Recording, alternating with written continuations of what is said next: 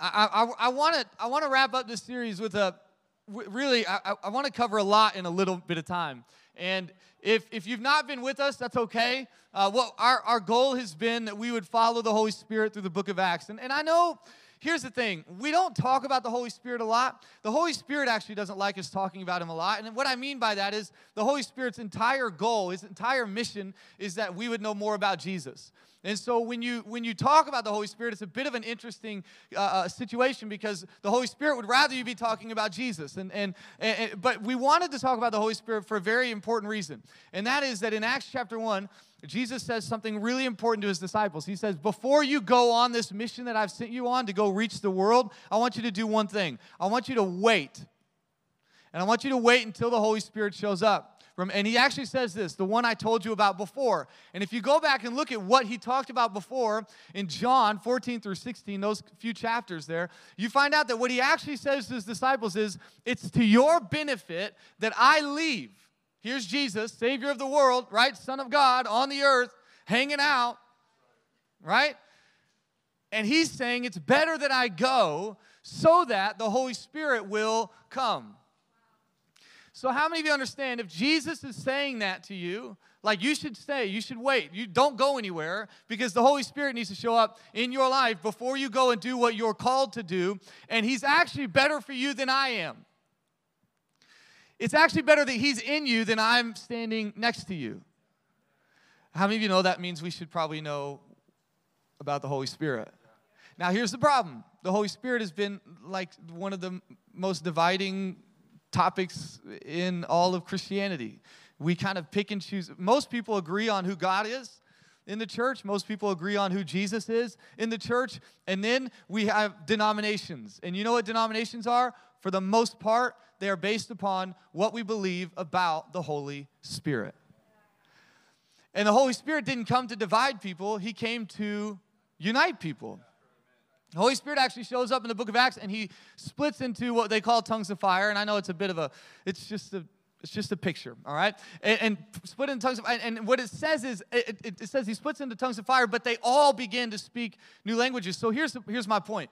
My point is that he didn't divide so that he would stay divided. He divided so that he might bring unity to a group of people who were about to go on a mission and in purpose. And Acts is actually the only book of the Bible that we're able to actually watch what happens in the life of someone who is impacted by the Holy Spirit. The rest of the teachings after the book of Acts are that. They are teachings on doctrine, on theology, on, on, on, on Jesus and what his death and resurrection has done for us, on, on different things. But the, the actual action of living with the Holy Spirit is found in the book of Acts. So when we pay attention to the book of Acts, we begin to discover some really important things about our life in the Holy Spirit. Now, we've tried to say this, and we say this a lot. Uh, it, the Holy Spirit actually makes you more relevant to your culture, not less. The Holy Spirit should actually make you more relevant to the people you interact with. And relevant just means it's actually a term that is born out of a, a legal term, which means it's pertinent to this case. So the Holy Spirit should actually make you more pertinent to the life and the case that you is set before you in the lives of other people in the situations you walk into. The Holy Spirit is as pertinent as anything else to the situations you find yourself in. And so we, we've been in this, really, it's been what, eight weeks or something like that, Shane? You've been paying attention, right? Like eight weeks. And, uh, and, and, and we spent a, a good amount of time. In fact, the last time we did a Holy Spirit series, we spent like 12 weeks. We're not doing that this time because I got some things I want to talk about um, starting in September. But we've been talking about the Holy Spirit. And, and I, I, I the, one of the reasons I do this, the reason I spend a lot of time when we do a series on the Holy Spirit, one of the reasons I do this, I think is really important, is that we limit the Holy Spirit. We choose one uh, characteristic of the Holy Spirit or outworking of the Holy Spirit or uh, um, uh, just uh, uh, one thing of the Holy Spirit and we we hone in on that and we major on that. But the Holy Spirit does a lot of things. And when we only do one thing, it's like I, am a sports guy. It's like asking Michael Jordan just to be a jump shooter. That'd be stupid right? Like, how many of you know if a coach at one point had looked at Michael Jordan and said, I don't want you to do anything else but shoot jump shots, he would have never been the greatest player to ever live, right? There is more to the Holy Spirit than most of us give him credit for. He can shoot the jump shot. He can do the layup that looks like a layup and then move it like he's going to dunk it and then he lays it up. I still don't know if I think that plays as amazing as everybody calls it, but it's still cool to midair to kind of be able to go like that and then move, like to be thinking. If I was about to dunk, I'd just be flipping out in my head, right? Like, like I've never been able to do that. I'd be so excited. Um, and uh, I still pull the goal down to seven foot so I can feel big. And uh, and and uh, and so like we we wouldn't see all the, the great defense. Like we wouldn't see all of that if we limited Jordan to one thing. And what our goal is in this is that we, we don't limit the Holy Spirit to one thing. He does a lot of things. He produces fruit, He gives gifts, right? He, he, he comforts us, He counsels us, right? He brings freedom where the Spirit of the Lord is, there is freedom. Come on, the Holy Spirit is here so that, and He actually says that He reminds you of the truth that I've spoken. Jesus said He's going to tell you everything I said. I mean, at the end of the day, the Holy Spirit does a lot. And we cannot limit him. We cannot put him lower than he should be. He is God just as much as Jesus the Son and God the Father. They work together to make sure that we are walking in the purpose God set for us. So I, I, we started this series at Acts chapter 1. I'm just going to go to Acts 1 real quickly, and then I'm going to go to Acts chapter 8. I don't remember which one I told you to turn to, so just roll with me.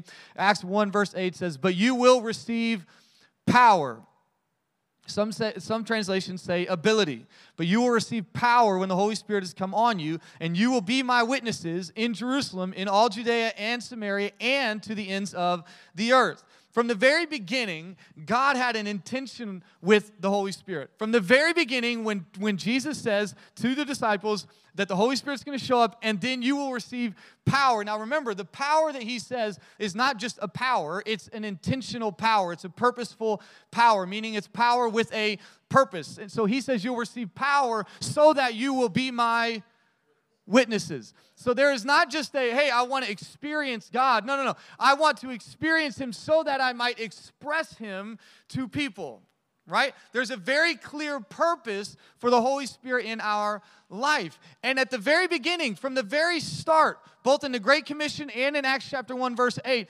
Jesus says to his disciples, You're going into this city, this city, that city, and then on to the ends of the earth. Like Jesus didn't ever look at his thing as a small thing. Like Jesus never looked at his group of guys and said, well, we could probably hit to Samaria, but probably not the ends of the earth. We might be able to get to Judea, but I'm not sure about the rest of it.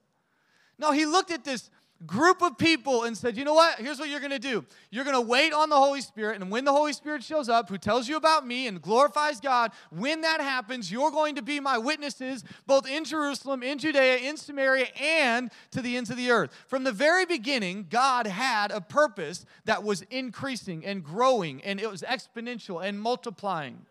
The church is an organism that is meant to grow. Now, here's the thing about this list, because when we read the list, we kind of go, well, that's, that's a nice list. Like, yeah, Jerusalem, that's cool. But when you understand, this was not like the top 10, this was not TripAdvisor's top 10 places to go on vacation. That's not what this was.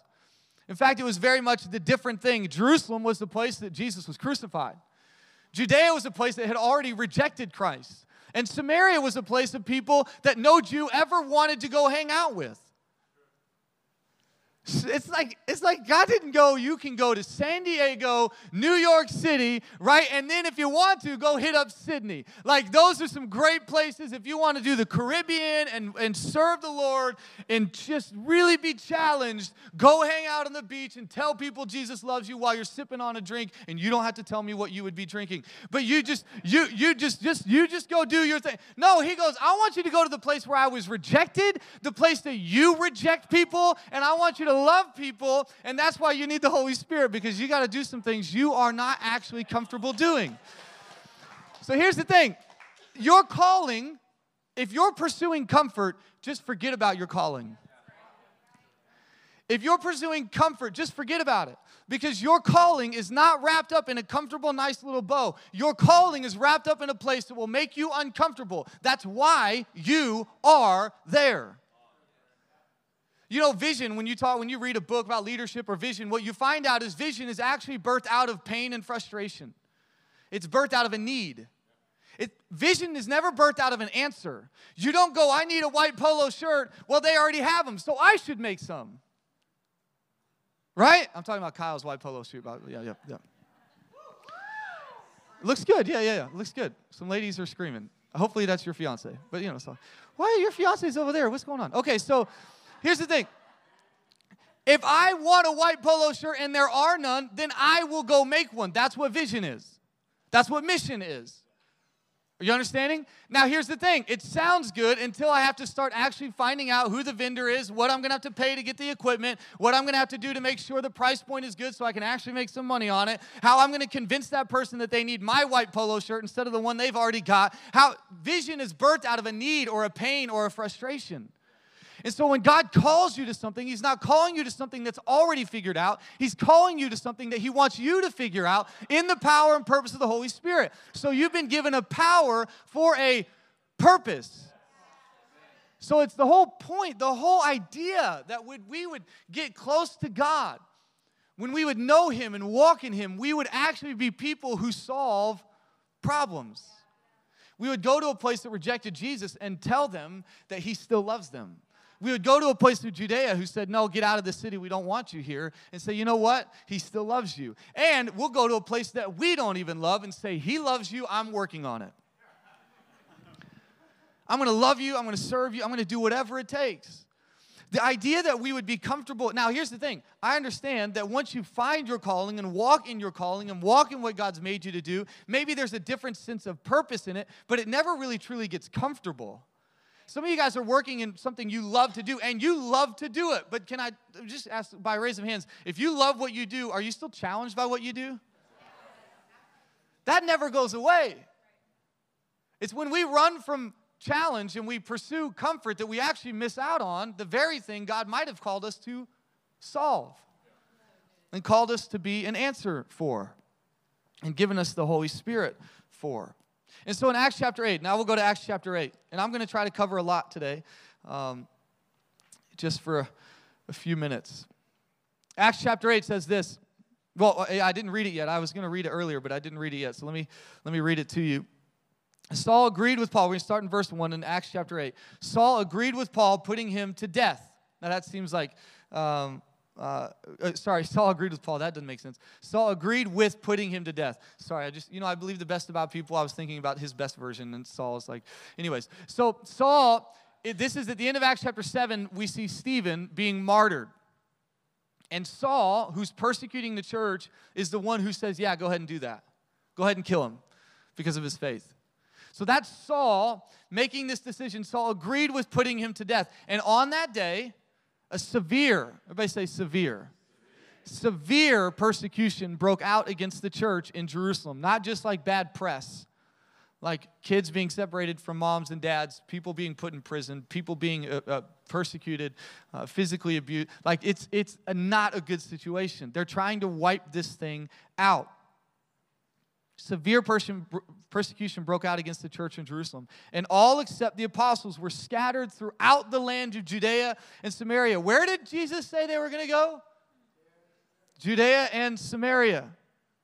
Devout men buried Stephen and mourned deeply over him. Saul, however, was ravaging the church. He would enter house after house, drag off men and women, and put them in prison. So those who were scattered went on their way preaching which is simply meaning proclaiming and making known. Let's not get, y'all don't have to preach. You just need to proclaim and make known the message of the good news. Philip went down to a city in Samaria and proclaimed the Messiah to them. The crowds paid attention with one mind to what Philip said as they heard and saw the signs he was performing. For unclean spirits, crying out with a loud voice, came out of many who were possessed, and many who were paralyzed and lame were healed. So, Oh, this is my favorite verse. So there was great joy in that city. Isn't that awesome?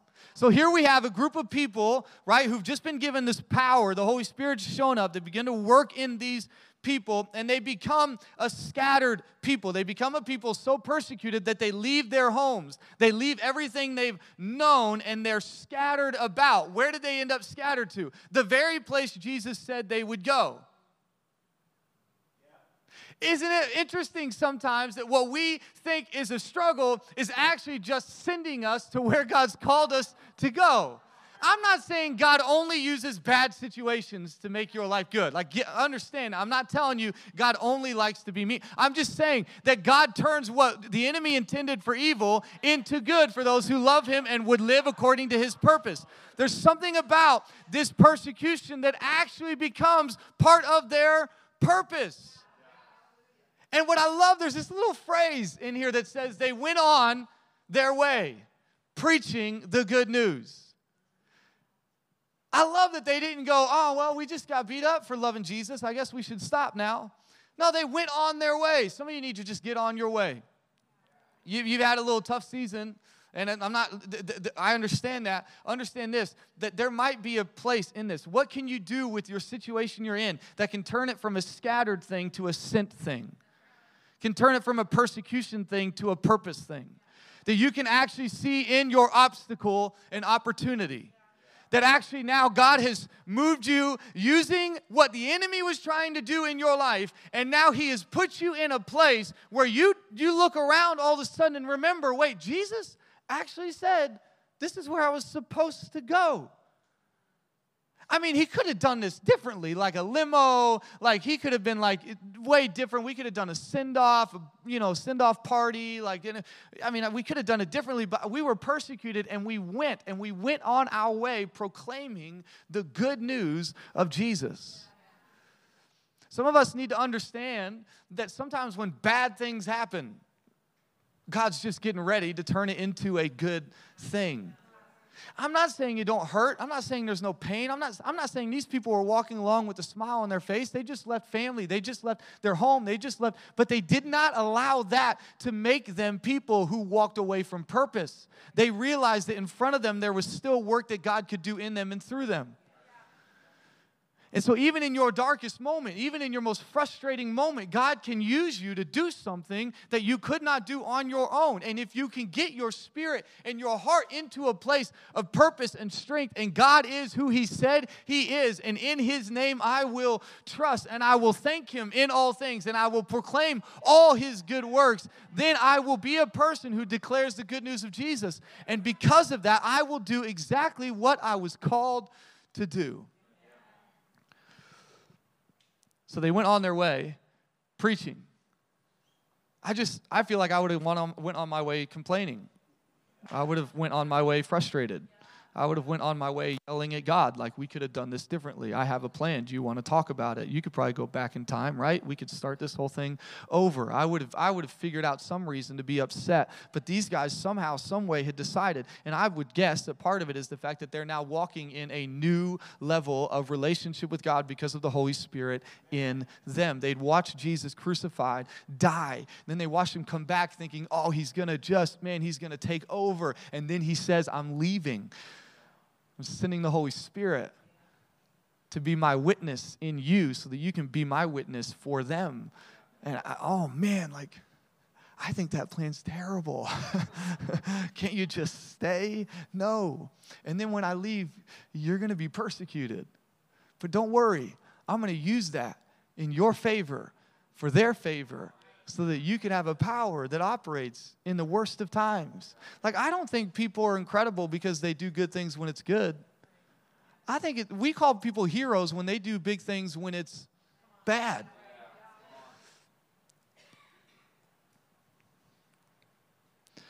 And so Philip moves into this, uh, moves into Samaria. Now you got to remember, Samar- Samaritans were not like a people um, looked highly upon by the Jews. What had happened is that the, uh, the, the, the, an enemy force had come through and taken all the Jews, all the, the, the Jews that had all the money and all the high ranking and all the stuff, and taken them out and left everybody else, and then had moved in uh, a different culture. And so they had begun to intermarry and all this. And, and, and for the Jewish culture, that was, that was not okay. And, and, and you were with your tribe. And that was, and so they were look, they looked at Samaritans as kind of a compromised people, as a people who weren't quite quite what and, and so they they just they really did have a prejudice against this group of people. And there was something that they just they would not ever go they would go around that right? They would they would take 114 instead of 183 because they didn't want to drive through something or they would take 635 instead of whatever because they wanted they would take the route even though it was longer because they didn't want to go through this place because they had such a hatred or a prejudice against this group of people. And here's Philip walking into Samaria going hey what's up? Jesus loves you. He died for you. And what and I just gotta understand, Philip walks into this place and begins to proclaim something that these people never, ever, ever, ever, ever, ever, ever, ever, ever thought they would ever get to have. They never thought they would be a part of this amazing plan of God. They never thought they'd ever be invited into this incredible plan and story that God was writing. They thought they were done, they were finished, and here comes Philip empowered by the Holy Spirit for a certain purpose. Here comes Philip walking in, sharing the good news with the Samaritans. Here's Philip, though. Philip is not a guy. I'm just going to tell you, we're all, we're, let's just be honest here. There are people that I know I'm supposed to love that I don't always love. I'm, I should not be looking at my wife when I said that. Maybe you're my buffer. I don't want to look at anybody else. See, that's. Uh, there are people that I don't always really want to serve, that I don't really want to always love. And that's why the Holy Spirit shows up because He gives you a love when you don't want it. He gives you a joy when things are frustrating. He gives you a peace when things seem a bit chaotic, right? He gives you a kindness when you really don't want to give them a handshake. You'd much rather give them something else, right? He gives you a self control, not self denial, a self control because you can walk into situations where you maybe people think you shouldn't even go there. No, no, no. I've got self control. I can go there and be a light in the dark because I know who I am and who Christ is in me. And the Holy Spirit has given me more than just to say no, it's my ability to walk into any situation and say yes to the right thing, even when everybody else is saying yes to the wrong thing. I have a self control. I, I, there's a love. The, the, Holy Spirit is there to give you something. And Philip was walking into that city, in my opinion, Philip is walking into that city with a love that came not from himself, but from the Holy Spirit. Something began to shift in him, began to make, be made in him that was purposeful, that he loved them the way no one else would. And I don't think it was because he all of a sudden decided he was going to, I think the Holy Spirit began to work in his life because the fruit of the Spirit is love. And in between the whole gifts chapters of First Corinthians is a whole chapter on love, that the foundation of the gifts is how we love people. The whole purpose of what Holy Spirit does in us is based upon the love of Christ he wants to show through us. And then, then, we get to that last line, and I love the last line. So there was great joy in that city. And, and Philip didn't just like say Jesus loves you, he began to set people free. Like he, he began to do things that for people that they'd been struggling with or dealing with or walking through. And Philip, Philip did some things, again, not in his own power, but in the power of the Holy Spirit, began to do things for people that he, nobody had done before. And so there was great joy. See, I think sometimes we forget what the Bible says about our condition prior to Christ. The Bible says about our condition prior to Christ that we are dead in our sin. Just let the plane, yeah, yeah. I saw all you guys look up, so I'm just gonna let you have your second. I'll just let you have it. Everybody good? We back? All right, sweet. So, like I thought I was preaching okay, and then y'all left me for a second. Some of you are like, man, I should have just looked up. I held it in. I was self controlled. I stayed on. I should have done it. I should have. Where was I? The Holy Spirit gives this guy this, this love and this purpose, and, he, and, and, and, and, and he had set people free. He had seen them walk out, and we don't always understand that what the Bible says, what Paul very clearly says, is that we were dead in our sin. Like we don't have there we are sinful people and there's nothing we can do in and of our own power to deal with anything of that. I, I, some of you have tried. Well, all of us have tried. Every single one of us have tried to shut some things down in our life, and we just can't. And even when we shut it down out here, we still got it raging in here. Come on now, don't be super Christian right now. I don't need that. You, we all have that, right? There are things we're thinking that nobody knows we're thinking. But we got it out here looking okay. We're like, we're good. Jesus came to deal with all of it. Jesus actually didn't start out here. That's what culture wants you to do. Start out here. Figure this out. Just get this. If you just got more money, if you just ate a certain way, if you, and all those things, hey, there's nothing's wrong with those things. But understand, none of those things actually deal with the condition of our eternal soul. The only thing that does that is Jesus. Because he paid a price for the sin, lived a perfect life, gave his life for us so that we could be redeemed in him, so we could call upon his name and identify with his life and death and resurrection. And so Philip walks in and begins to see people set free, and then there is a great joy. There's a great joy because good news results in great joy.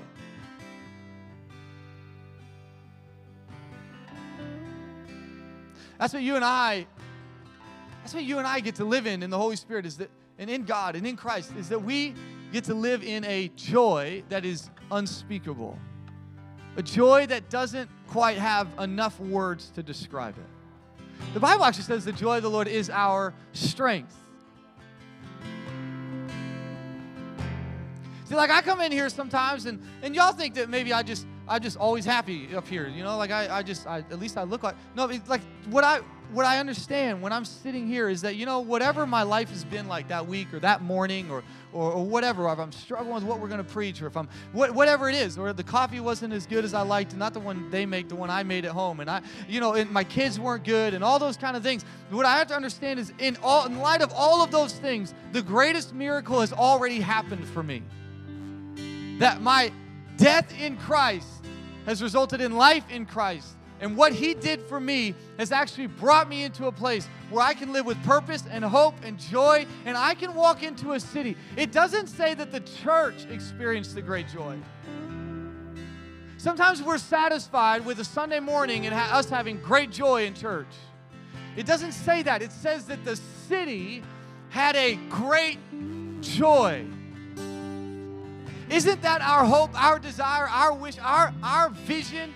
Our hope is that we would see Jesus on every street and in every heart. That it wouldn't be some kind of idea that we would see him in church, but that we would see him in church and then we would take him out of church and we would be Holy Spirit empowered people who take Jesus to every street and to every heart because there is a problem that we are created to solve.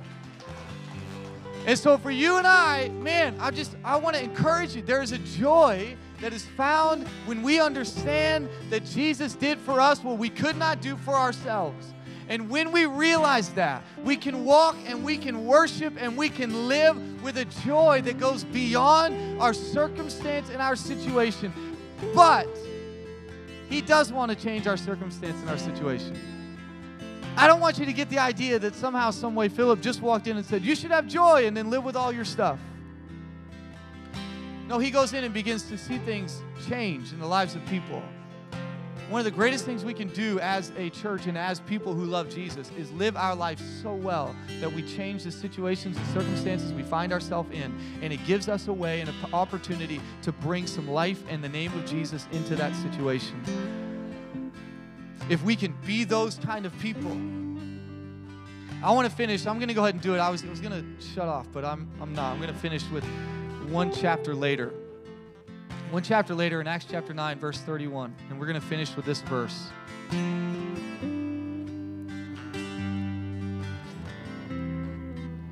Come on, man. I just I want to be a church that sees people what, that walk away from conversations with us with great joy. I want to be a church that walks into this city and there's a great joy for people who thought they never were going to be a part of God's plan. People who thought they, they'd been told for so long that they were some kind of compromise. Some, somehow you don't belong in this family. You don't belong in this. Ch- no, man, the very first thing we should do before we talk about where they're at or what they've done or who they, we should talk about the fact that Jesus gave everything for all people, for every single person, every one of them. And if we aren't big enough, to deal with the fact that everybody doesn't look like us, talk like us, even believe like us, then we have not quite yet accessed the love that comes as a fruit of the Holy Spirit because the Holy Spirit can love all people regardless of what they're dealing with. Because the 1 Corinthians 13, the one we love to quote in marriages, what does it say? We keep no record of wrong and we are long suffering with people. Again, another word I wish God would change. The Holy Spirit in us causes us to walk with people even when we're tired, walk with people even when we're frustrated, love people even when we feel like we're unloved. Continue to walk with because the Holy Spirit in us gives us a power for purpose. Acts 9 says this in verse 31. Paul, who had just at the beginning of Acts chapter 8 been persecuting the church and actually caused God's mission to happen on the earth without really understanding it, in Acts chapter 9, he encounters Jesus on the road to Damascus. His name is changed, it's a series of events, really cool kind of story. You should go read it. And in Acts chapter 9, verse 31, he's just begun to start preaching and he's trying to. This is the guy who was persecuting the church right? It's the guy who was terrorizing your families and your friends and now he's saying, I love you and I want to help you. And you know, every one of them's going, whatever, dude. This is some spy thing. Like you're trying to get in and find out where we're going to be. You're going to, you're going to, this is not a good undercover look for you. We know you. Like you were supposed to not know you already. We know you. And Paul finally has a guy come alongside him, begins to champion him, begins to believe in him, begins to go for it, and they begin to preach. And there's this verse, and I love this verse. It says this in Acts 9, verse 31. So the church throughout all Judea, Galilee, and Samaria, remember, another few cities where Jesus had said they were going to go, had peace, being built up and walking in the fear of the Lord and in the encouragement of the Holy Spirit. And it increased in numbers, it multiplied. I want to read it out of the Amplified Translation. That'll be on the screen as well. In Acts 9, verse 31, it says So the church throughout the whole of Judea and Galilee and Samaria had peace and was edified, growing in wisdom, virtue, and piety, and walking in the respect and reverential fear of the Lord. That's first, that's step one. God, you're greater. God, you're amazing. I stand in all of you and all that I do. You are great and in the consolation and exhortation, which ultimately means comfort and encouragement of the Holy Spirit, continued to increase and was multiplied. Listen, I believe our church in this city should continue to increase and be multiplied as we exalt God, as we lift up the name of Jesus, and as we are encouraged by the Holy Spirit in our life. We will begin to see this. And here's what I love about this in fact, my, my series, my sermon title today is Multiplied Joy. Here's what I believe will happen. If we will set our hearts on God, put ourselves in His context, put ourselves in, in Him, and in that be encouraged by the Holy Spirit, we will begin to see our lives increase, our church increase, and in that happening, we will begin to see joy increase because wherever the Holy Spirit goes, wherever the disciples went, wherever God is, there is freedom, and because of freedom, there is joy. And so this is not a numbers game, it's a joy game. It's, it's, a, it's a life multiplying game. It is a, I'm going to see rivers of living water flowing out of my life. And I'm praying, believing that we will be a church that sets our sights not just on joy in church, but joy in a city, joy on every street, joy on every avenue and every boulevard and every place we go. The places we don't want to go, the places we're okay going, the places we always go. That we would see Him and Him alone lifted up above every other name because there is a hope and a faith and a life and a grace that can, man, can change a city. But it starts with us. Do you have the joy? Do you have the Holy Spirit working in you? Point you to Jesus, to tie you into the whole, to, to the Father God, to, to, to show you who God is. That's why He gave you the Holy Spirit, so you can know Him. It starts as we step towards Jesus.